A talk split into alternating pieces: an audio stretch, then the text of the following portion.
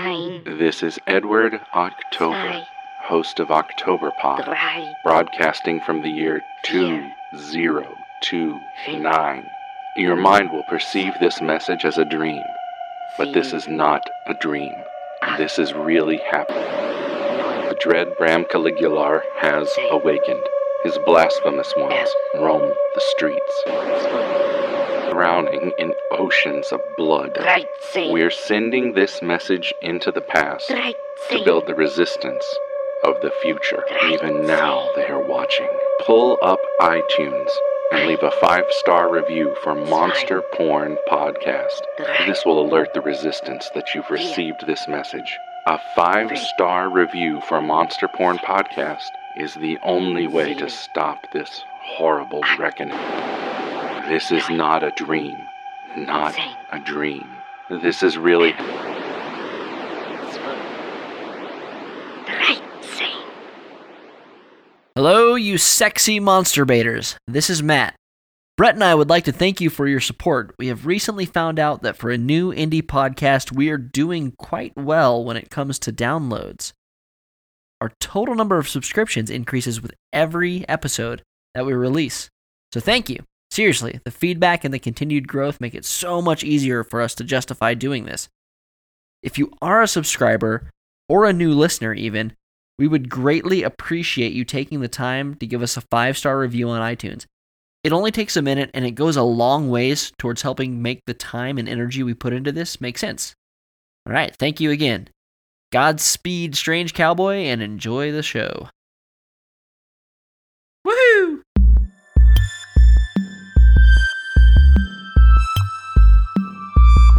Welcome to Monster Porn, Weird Fiction and Horror Podcast, the podcast that's not really porn.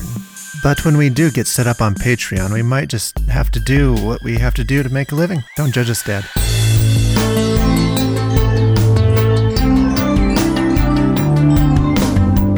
Today's stories Sneakachu Pro by Matt Cummins, and The Final Instar by me, Brett Norwood.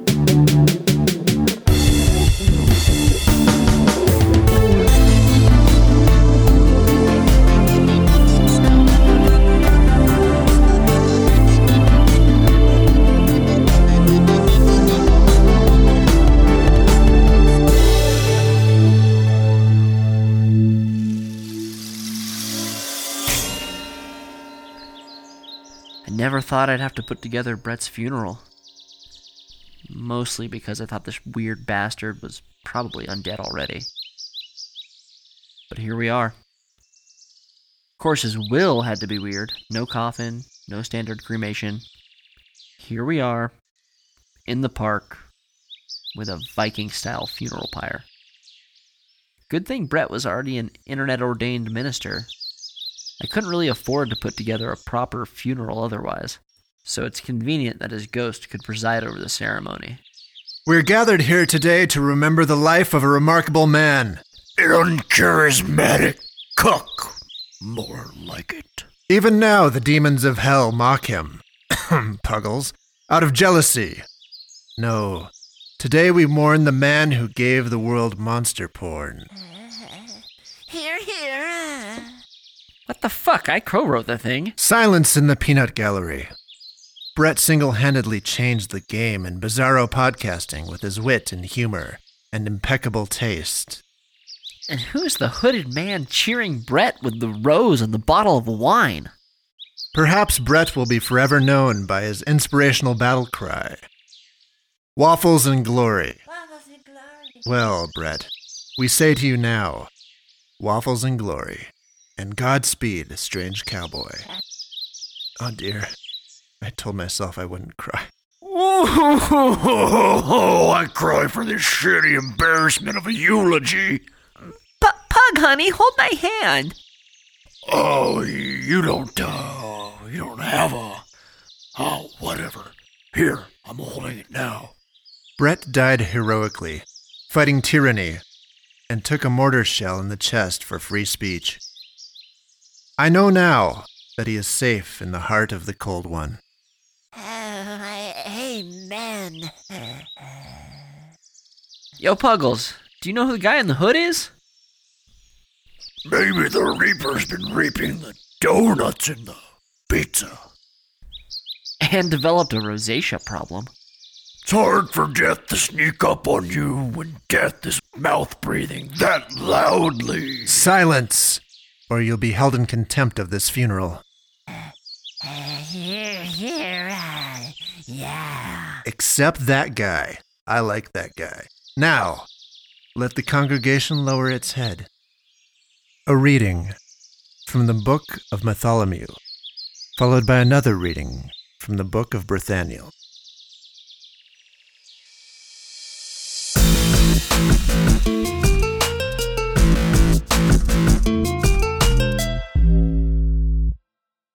Devon Florentine had never been west of the Nebraska state line. Other than a few forced family trips, he had hardly traveled outside of the country. He typically found himself in his grandma's basement one shotting noobs, which was what he and his friends called killing an opposing character on whatever first person shooter game they were playing by shooting said player in the head. Devin was content with his first person shooters and wasn't keen on phone games, but he'd finally come around and picked up the Pro from BJ and Score, otherwise known as Ted and Tina. BJ and Score were what they called themselves when they were logged on. And then the name stuck, so much so that BJ was the name that Ted had in front of Williams in the yearbook. Devon's nickname was Diva Von Flo, but he still preferred his God given name to that gamer nickname. It was the eve summer of their senior year, and spring had just squirted its dying final spurt of rain out onto the cornfields of Nebraska. A player could choke in all of that humidity if he didn't take care. They all had the same story. Their parents told them to get outside and put down the devices while they themselves were glued to their iPhones or tablets. So they started playing Sneakachu Pro, a lesser known knockoff of Pokemon Go, an augmented reality game that had duly sated their parents' demands of them getting outside and gave them their gamer fix as well. The game used the GPS and the camera on the player's phone to generate characters to be found and captured. Looking through the phone's camera, the game would integrate the effects of the character into the real world settings, making it appear as though the character were right there in front of you on your lawn, in your favorite coffee shop, or out in the center of a lake.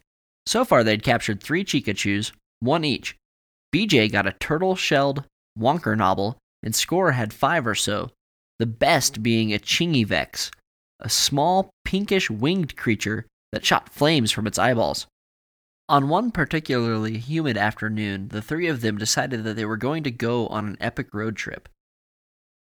They were going to camp their way north and west, to drier, cooler climes, all in the pursuit of Sneakachu characters, or sneaks as they were called by the players. Wherever the game took them, they would follow, but their general direction was going to be north, up I 29 to I 90 through South Dakota to Mount Rushmore, and then, if they still felt like it, into Wyoming. The first few days, they barely left the car. It was so hot and sticky. But then they had a couple of days in the mid 80s that were much more bearable. They found themselves in Winnickville, South Dakota, a small town in the middle of a flat stretch of nowhere. It seemed like every direction was nothing but grass, cattle, or corn. Score took out her phone and said, "Oh, uh, a sneak just showed up there. Uh, three, no, no, no, four, four blocks that way. There." After a few rights and lefts and one mistaken right for a left, they found themselves staring at a small bridge going over a creek on a path that disappeared into the corn stalks. Jesus, BJ said as they went through the corn in search of the sneak. If I walk through one more spider web, I'm going to lose my shit, he complained as he shook a persistent thread from his hand. Devon was coming up behind them through the stalks. He had to park the car, and Score wasn't patient enough to wait. Dude, this is totally going to be mine, she said. Just like the last five, Devon said, and BJ elbowed him. Ted had been trying to get with Tina since the eighth grade. So far, as far as Devon knew, and he thought he would almost immediately know because BJ wouldn't be able to hide it for shit. All BJ had gotten was one evening. Score had let him slip his hand up her shirt and play with her tits. Devon had stopped by the house, unintentionally breaking up the squeeze fest.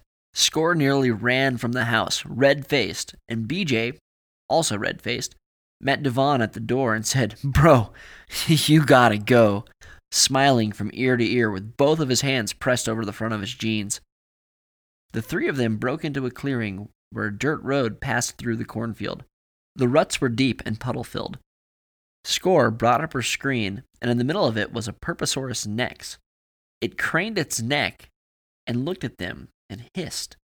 Score lowered her phone, as was ritual, to look at the place where the creature had appeared to have been. Each time there was a little flitter in Devon's chest, and he felt as though he was actually going to see it standing there. That is when we all shit and scream, he thought. But, of course, it wasn't there. When they brought the phone back up, something peculiar happened. The sneak was coming closer to them, one step at a time, its mouth spewing cartoon smoke, while a glow like a fire lit deep in a cave came from within its mouth. Just before it got to them, Score clicked on one of the eggs that were meant to trap the sneak. The egg flew at it and bounced off. She tried three more times, but before she could catch it, it raised up onto its hind legs, sniffed at the air, looked off to the north, back towards town, and then it turned and ran away across the fields, its GPS beacon following it. It was so fast that it disappeared. And then, while they were all looking north, something like a large drone passed over their heads, and in a blink it was gone.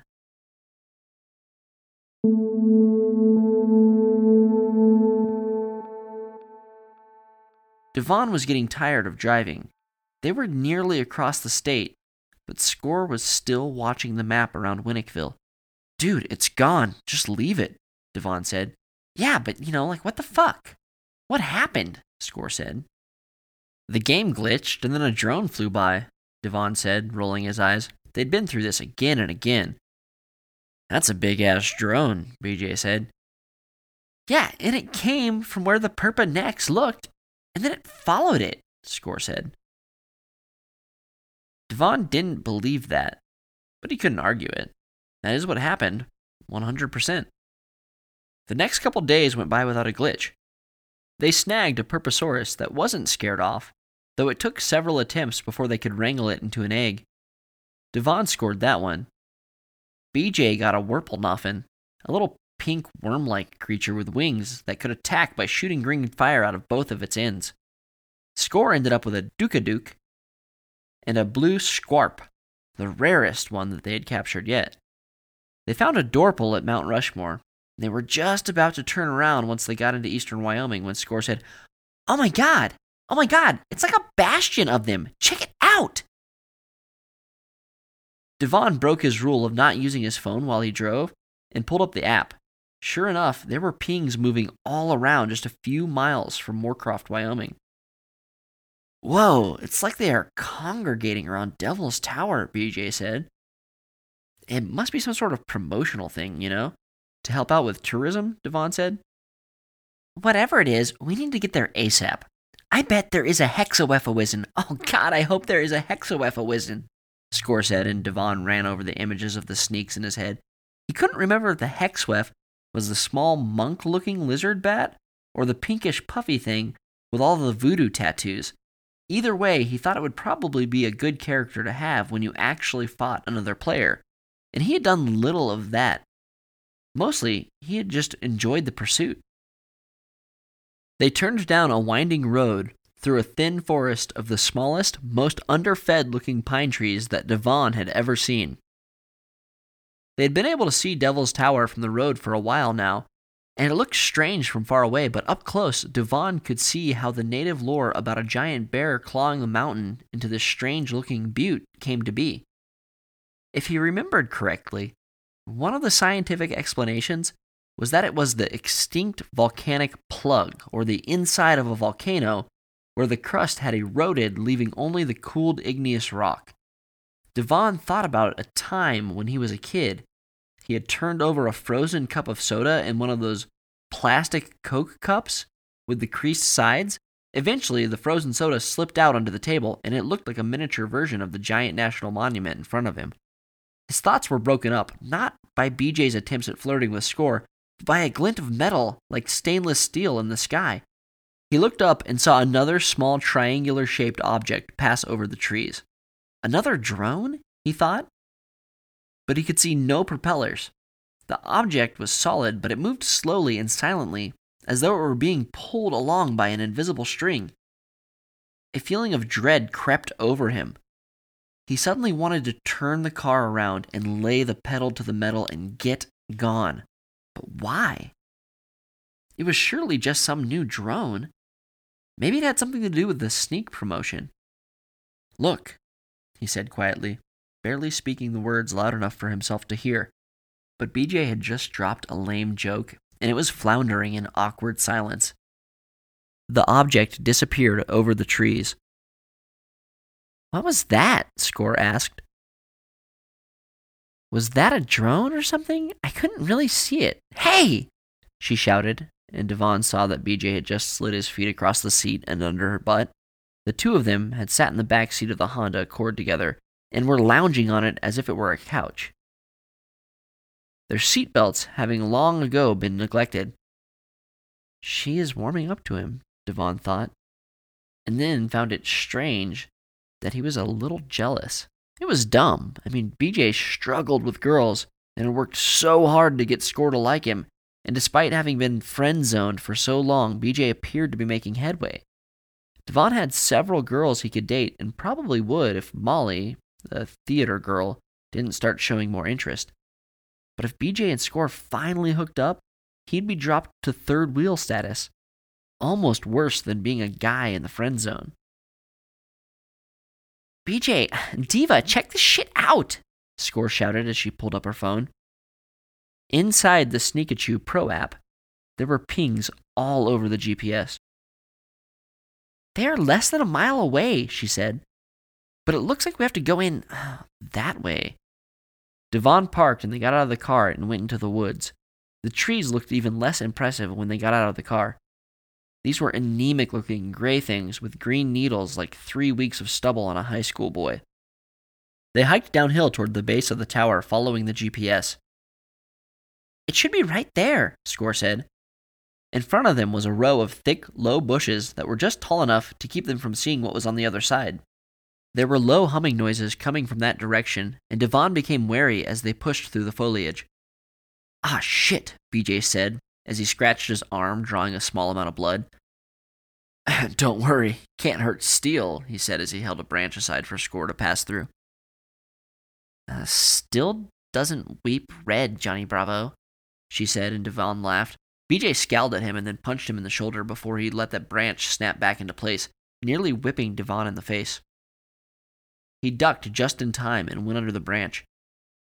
When he came up on the other side, dusting himself off and cursing at BJ, he stumbled into their backs.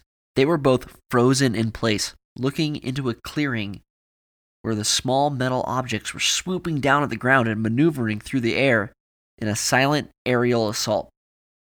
They looped and rolled, one exploded in midair and crashed into the trees. Smoke rose as a precursor to the flames. As they stood staring, Score raised her phone and clicked the view button. A shriek escaped her mouth before she slapped her other hand over it. She turned slowly towards Devon and BJ, her blue eyes bugging out and her hand trembling as she handed BJ the phone. What? BJ mouthed and then his mouth fell slack as he stared into the screen. Devon took the phone from him and held it up. BJ put his arm around Score as Devon watched small green men in purple astronaut suits battling with the sneaks on the ground.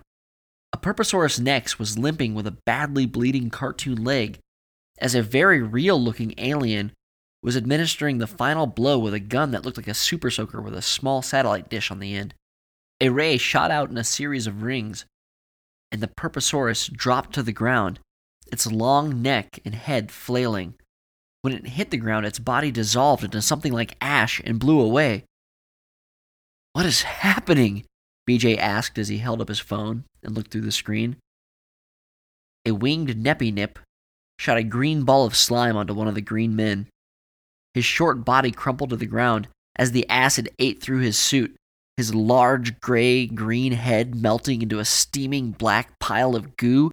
Some hot pink flying snake creature that Devon recognized from the game but couldn't name was wrapping its body around one of the ships and trying to bite through the steel with flaming, electrified teeth. Go! Devon said as he grabbed the back of their shirts and tried to drag BJ and Score back into the thicket. Score shrieked at something she saw on one of the screens. As BJ turned, Devon glimpsed the screen and saw one of the alien men looking at him, with his head cocked to the side. It was just a glimpse, but Devon thought he saw it grab one of the others and step toward them. As they stumbled through the brambles, they reached a dense wall of branches. We have to go around, Devon said, but the only way to go around would be to go back the way they came. Score's phone honked at her. She took it out and she saw she had a Sneakachu notification. She swiped and looked up. The phone said, You've got a sneak nearby. She swiped the notification and looked at the GPS. The beacon was nearly on top of them. She raised her phone, and the boys crowded around her and watched. Coming through the bushes at a pace they couldn't hope to outrun was one of the aliens. They could see him pressing through the brambles, the branches sliding around the bulbous glass of the dome helmet, his clothes impenetrable, and therefore incapable of snagging on the thorns. BJ turned and went toward the bushes in front of them. He climbed into the bushes and pressed his back into the smaller of the two, creating a small path between them and the other bushes. Red dots appeared through his white t shirt where the needles and thorns were breaking through his skin. Uh, go, he said between grunts of pain. Uh, go, go now! Devon jumped through and turned to help Score climb over. As she passed, she turned to BJ and planted a kiss square on his lips. It was long and sloppy with way more tongue than Devon would ever be comfortable with. When he finally pulled Score away, BJ stood, looking so self satisfied that he momentarily forgot the imminence of the threat at hand. Whether he simply suffered a mental lapse, or whether his puberty stricken body betrayed him with misdirected blood flow and shaky legs, Devon would never know. But as soon as he pulled Score away, BJ tumbled and fell sideways, from the force of the branches and into the brambles. Score and Devon could only watch through the screens of their phone as the creature raised its ray gun and fired.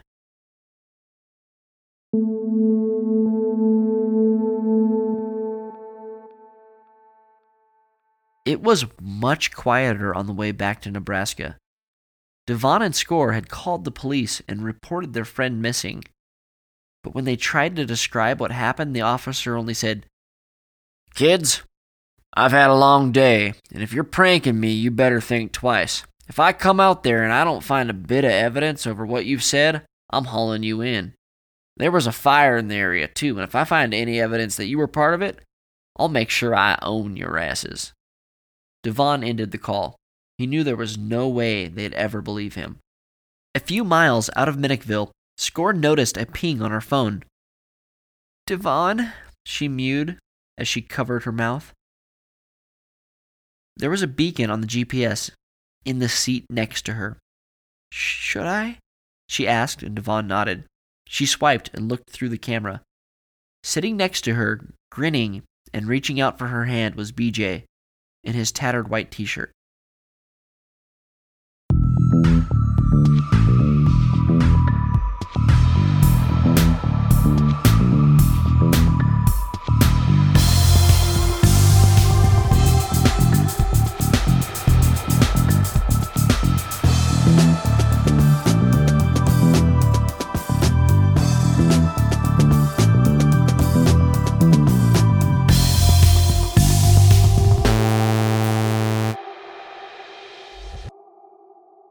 Miss Stevens was the hot teacher, and also Weaver Marsh's favorite, because it was Halloween in her classroom all year round, with the hanging skeleton display and the formaldehyde jars of eyeballs and frogs and piglets.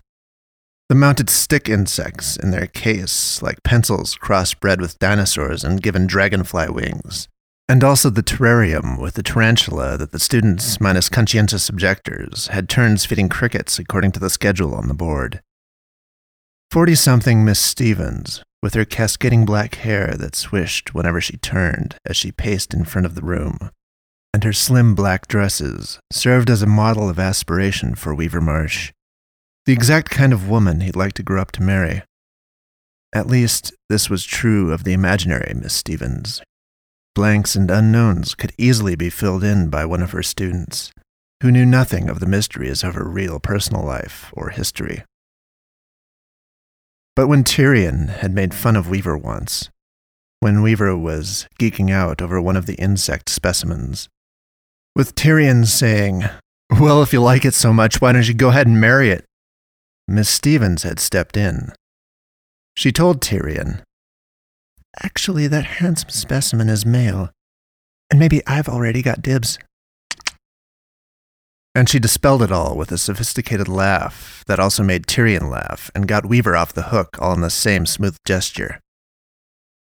It was difficult to imagine any of the girls in his classes who took themselves so seriously and tried so hard to be bright and pretty and made up and socially adept, growing up to be like Miss Stevens, who was nuanced and intelligent, and so confident in herself and her peculiarities.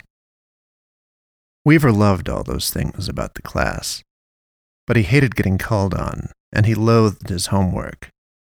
Miss Stevens called on him less these days. Perhaps she had seen his discomfort and had mercy on it, and he appreciated this. However, when a question hung in the air, who can explain what an imago is? Weaver still lowered his head and glanced hopefully at Ashton and Becca and Daniela and Chen the motivated and brainy young women most likely to volunteer the answer. It was Chen who purchased Weaver's exhale of relief this time. The imago is the final instar of a molting insect, she said. As Miss Stevens took back up her lecture and the spotlight fell away from Chen, Chen caught Weaver still looking at her. Weaver involuntarily grimaced and flushed.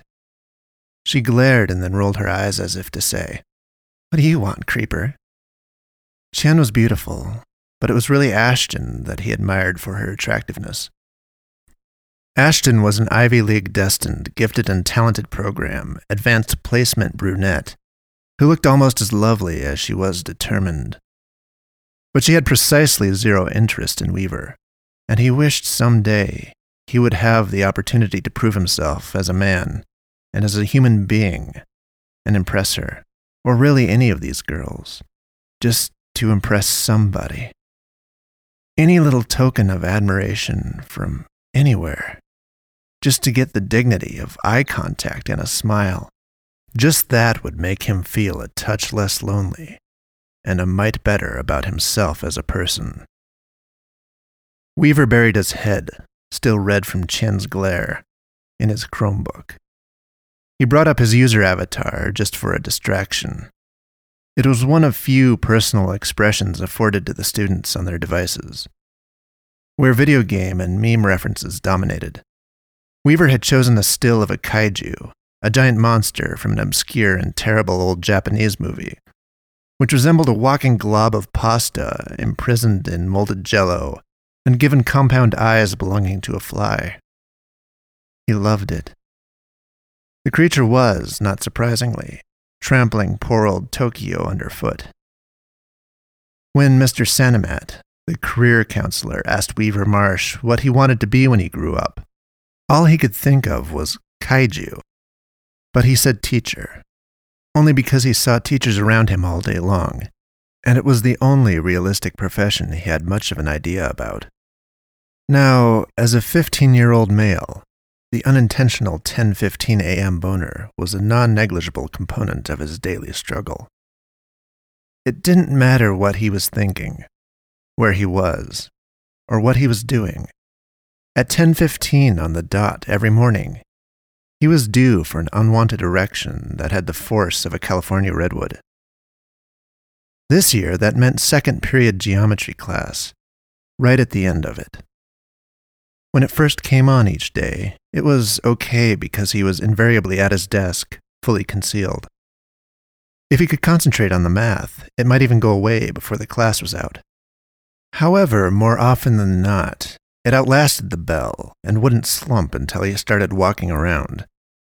For this reason, even though he carried his backpack with him everywhere, he carried his black biology folder separately, so he could walk out of class clutching it at the waist, hiding biology beneath biology. The worst day ever proceeded from these circumstances. With an unfading erection in some lightweight springtime shorts, Weaver approached his locker, carefully clutching his biology folder and adjusting the angle as he walked so as to strategically block the vantage of passers-by. Now, Weaver had a top locker. The beautiful, petite, and innocently Christian Riley Simmerdack had the bottom locker. She was nice, usually said hi, and was more forgiving of Weaver than other girls for his eccentricities and lack of social mastery. About her, he happened to know the random fact that she had uncannily humongous nipples, like the size of tea saucers. Truly uncanny. Only because she had once had her brights on in social studies and a thin shirt when the bell rang and she stood up to go. It was the kind of unexpected revelation that makes one mutter, Huh, well, how about that? Now, tiny, modest, and monster nippled Riley Simmerdack knelt perfectly at Weaver's waist height. He slowed down, hoping she would wrap up and move out of the way before he got there. She did not. Hi, she said. How are you today? Weaver asked, voice cracking and entering his combination quite slowly. He awkwardly adjusted the folder with one hand while entering the combo with the other, keeping his Cyclops soldier's bulletproof helmet separated from her blue doe eyes by mere centimeters of paper and a few inches of open air. That's when an asshat named Austin passed by, saying, quite loudly and turning some heads, Sup, bug guy? And he slapped the biofolder out of Weaver's grip. At least two unfortunate details occurred then. Two out of a myriad of them that passed in the space of a few seconds. Austin's fingertips grazed Weaver's glands through those light, breathable springtime shorts, causing Austin to scream like a girl. Second, Weaver's lodgepole was left bouncing in Riley Simmerdack's face. In the office, later, Weaver waited for a verdict from the principal as toward his punishment for sexual harassment and inappropriate exposure. And he considered how fair it was that he should find himself here for natural circumstances outside of his control, when girls did not get sent to the office for walking around with involuntary nipping all the time. However, there came no punishment. The principal understood. He himself had grown up with a dong, However, Weaver received a long and terribly embarrassing lecture about sexual appropriateness. Such was the worst day ever, and Weaver Marsh walked home brainstorming the least intimidating ways to kill himself.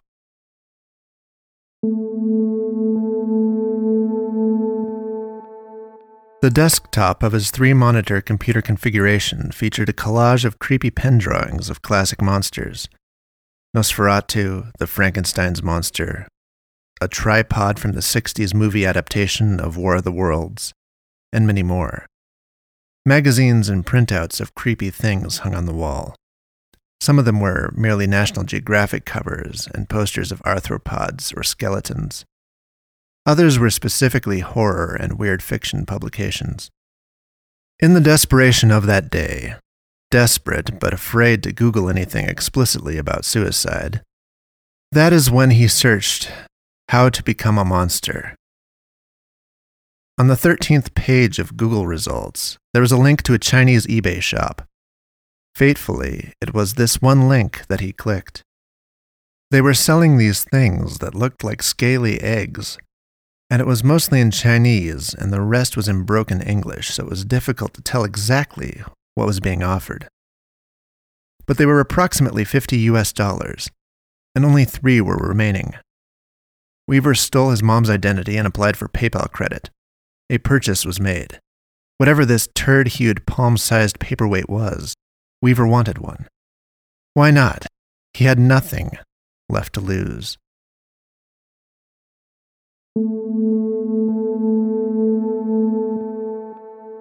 Five weeks later, the thing came out of customs and to Weaver's doorstep, packed rather unceremoniously in a cheap envelope mailer covered in about five postage marks, three shipping labels, some printed Chinese postal instructions, and some illegible scribbles in marker.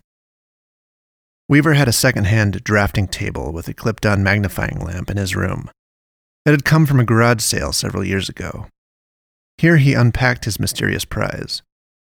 Cutting through the flap with some scissors he held like a knife, he dumped the lump with a clunk onto the drawing board. A single two and a half by four inch instruction sheet also fell out, in Chinese but illustrated. The illustration showed a cartoon man bent over with a smile, shoving the whole egg into his rectum. Weaver stared at the illustration for a long time. The picture could not be interpreted any other way.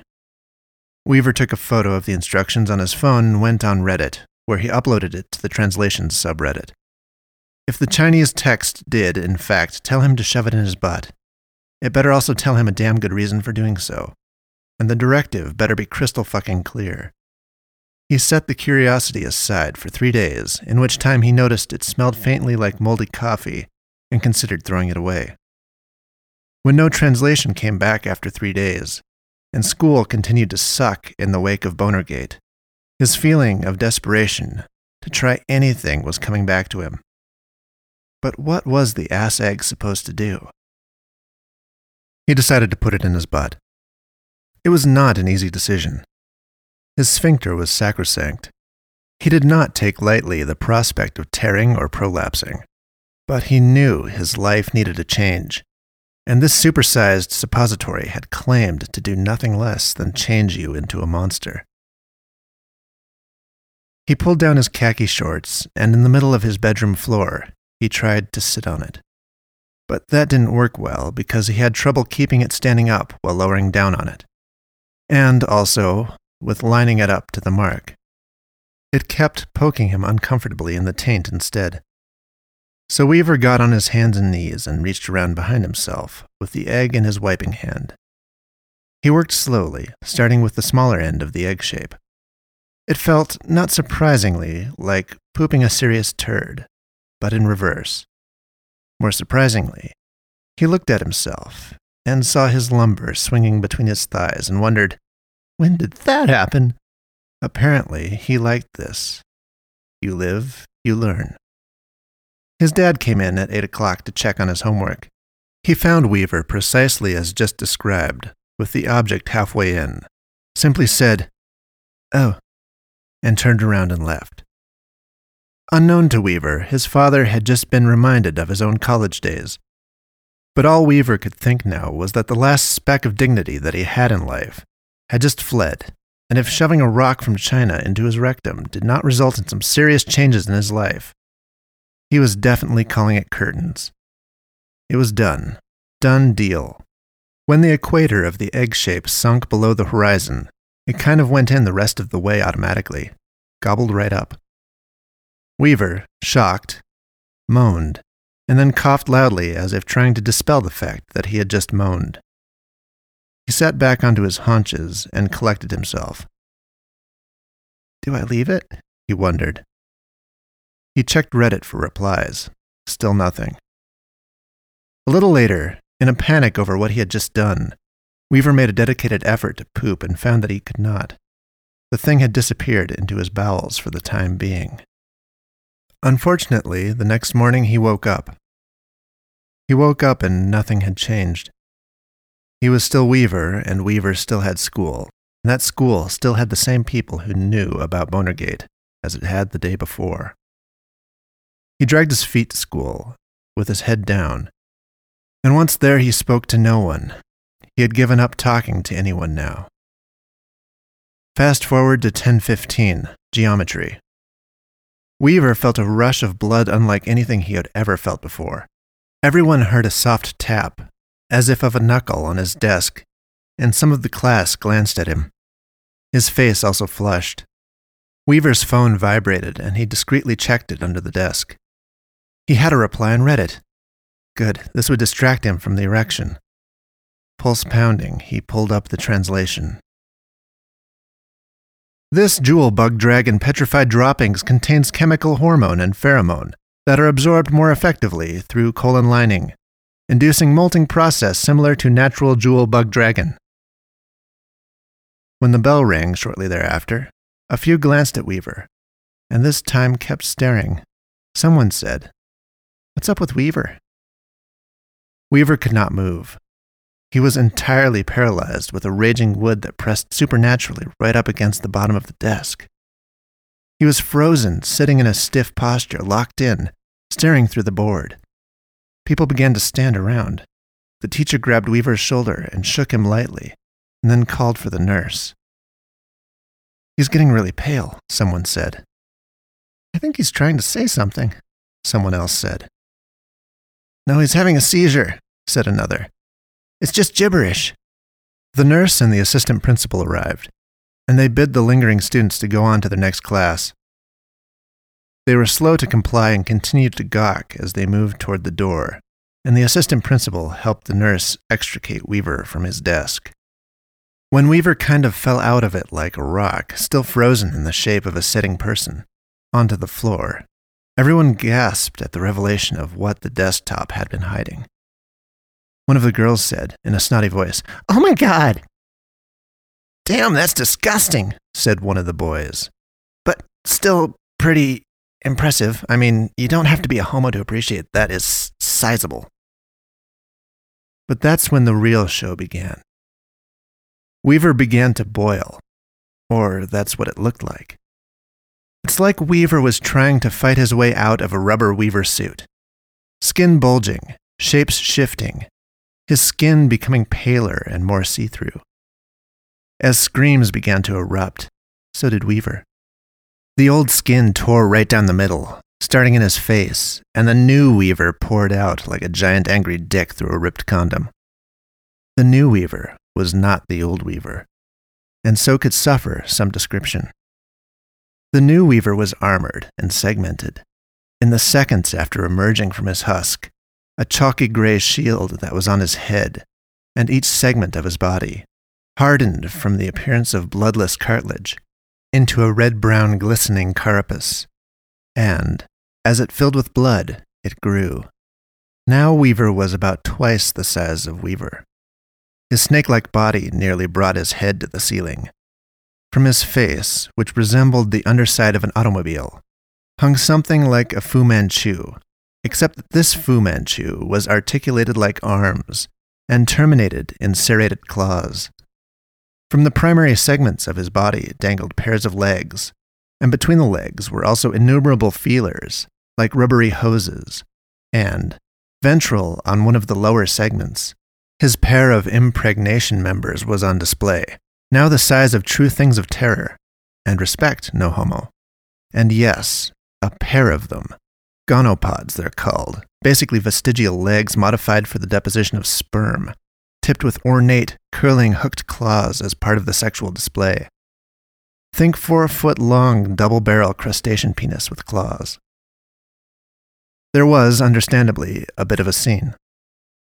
Everyone ran from the geometry room screaming. Once in the hall, someone pulled the fire alarm. Weaver felt great his new body moved like a dance of limbs and bobbing body segments. He carried himself arched up like a rattlesnake about to bite, the lower segments doing the skittering as he burst into the open hallway like a deluge of arthropod body parts. As students and teachers poured into the hallways to evacuate, he could see, at last, the one thing he had always wanted respect. That respect took the form of abject terror, but he would take it. At least now people looked at him and did so without laughing at him or cringing. He hissed a song of joy and made gestures with his mustache like pedipalps. He slipped around the hall with grace and fluidity, like a kite in the wind, displaying himself before his peers and examining the faces of those trying to escape. His whole body was flooded with pleasure chemicals, and his gonopods were fully engaged for mating. The way he was dancing around, he recognized from bio class, had to be a mating display. He could smell them, the young women. He could home right in on them in the chaos of the evacuation. Weaver came across Riley, who pressed her back up against the lockers as his giant head floated inches in front of her nose. absorbing her through dinner plate sized compound eyes and examining her scent through the caress of his feelers. No, he thought. No pheromones, only terror. He coursed through the hall to the next one. He thought to himself as he ran, Certainly they will respect me now. Certainly they will want to mate. He came to Ashton from biology, brunette Ashton of the bright future. She fell down in a corner and covered herself with her arms. Yes, you love me now, don't you? he thought. He touched her cheek tenderly with his pedipalp. I have become great. Behold my formidable inhuman sex organs. Are you not impressed? He examined her with his feelers. No, no pheromones, only terror. Frustrated, he fled down the hall, examining young woman after young woman. Again and again, he failed to detect a significant release of sex pheromones, and he could not believe it. Something great has come to this horrible, boring, and mean world, he thought. And still you are not impressed? About the time he was having these thoughts, and attempting to rationalize how it was that no woman wanted to mate with him, the on campus officer caught up to him and shot him in the carapace of his back, on one of the upper segments. It hurt a little, and purplish fluid dripped from the small wound. Weaver turned and hissed. The cop's second shot missed, and Weaver tackled him. The gun slid on the floor, and Weaver smelled that the cop had wet himself. Weaver let go and fled.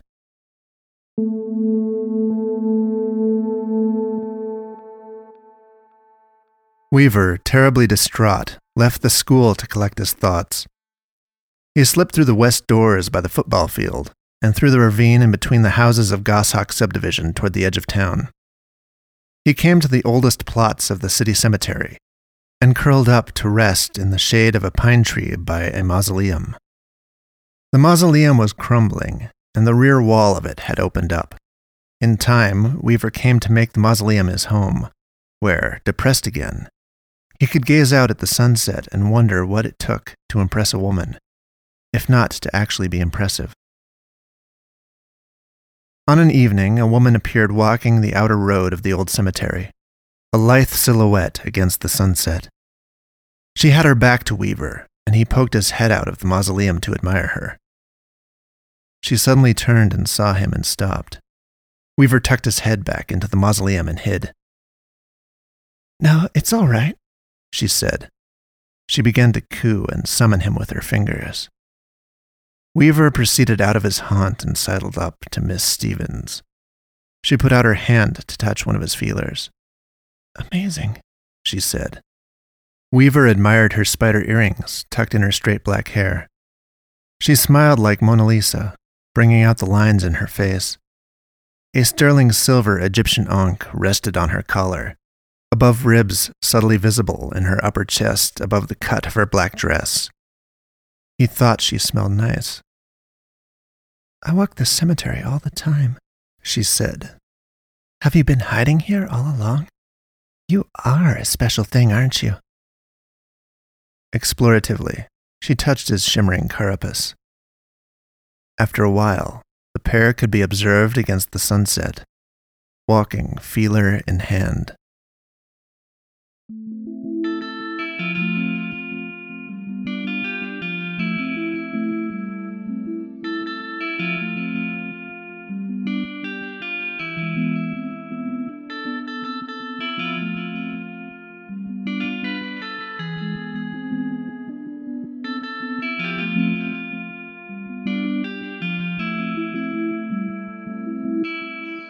Beatrice, uh, thank you for coming. Oh, uh, Jasmine? Sorry your dude ate it. And it's Janice, honey. Go buy a chode. Thanks for coming? That's what your dead friend said. Ugh. Oh, I like her. My condolences, Bartholomew.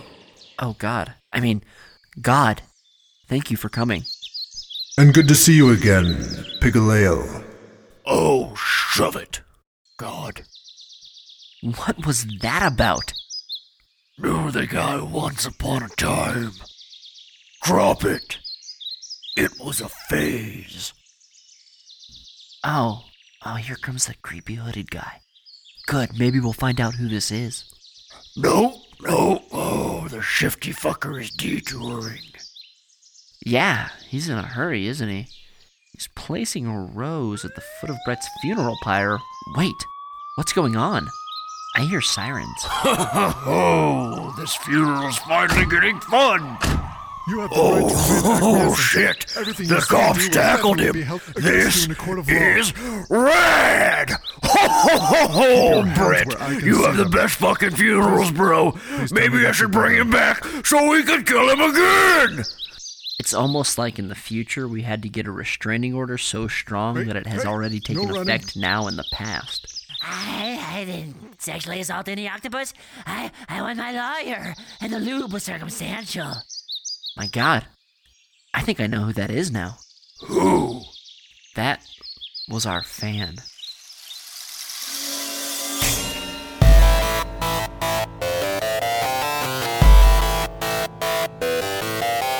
Monster Porn Podcast is a production of Warped Box Media.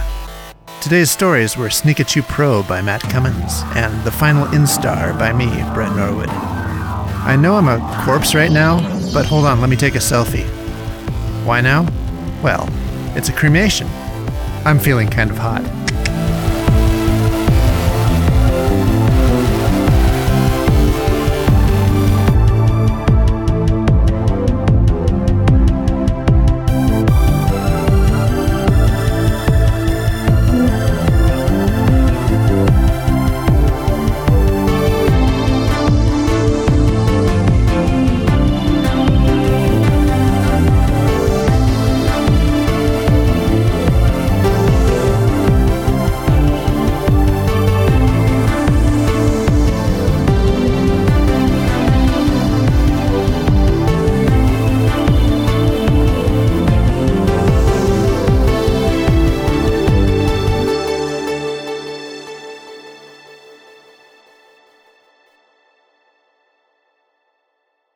Good day, Monster Baiters. Brett here.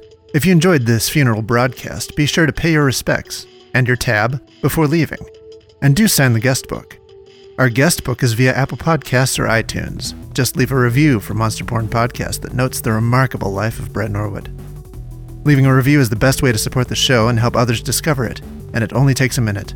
We can only crawl up the search engine rankings with your support. Brandon5690 says, Fun horror stories. I clicked because of the name, but was pleasantly surprised by the content. Thank you to Edward October, host of October Pod on YouTube, for the introduction. Be sure to check out his channel. Amen. We commend my spirit to God. Until the Shark Angels come, stay weird. And Godspeed, strange cowboy. Waffles and Glory. So it's convenient that his ghost could preside over the ceremony. I feel like I'm saying this all too slow. well, you're sad, man, because I'm fucking dead. You love me. And I'm just like More kind of kind of sad. Man, man. Score took out her phone and said, "Oh, a, a sneak just showed up." Oh God, that doesn't sound like a girl at all. Oh, there's a sneak over there. Puggles is here. Oh. Sorry, This can be a girl. if it wants to be a girl. that's right. Puggles doesn't have a gender. She's got a vagina everywhere. Everywhere? Everywhere? Every, everywhere. Just that's what his tentac- am I wearing one like a hat? his tentacle suction cups are just vaginas. oh, God. That's gross. They found themselves staring at a small bridge going over a creek on a path that disappeared into the corn stalks. Jesus. Corn snocks? Did I say snocks? Yeah. Corn snocks. Sounded like it. Corn snocks. Oh, I'm not surprised. So far, as far, well, what? So far as far as Devon knew, Devon knew.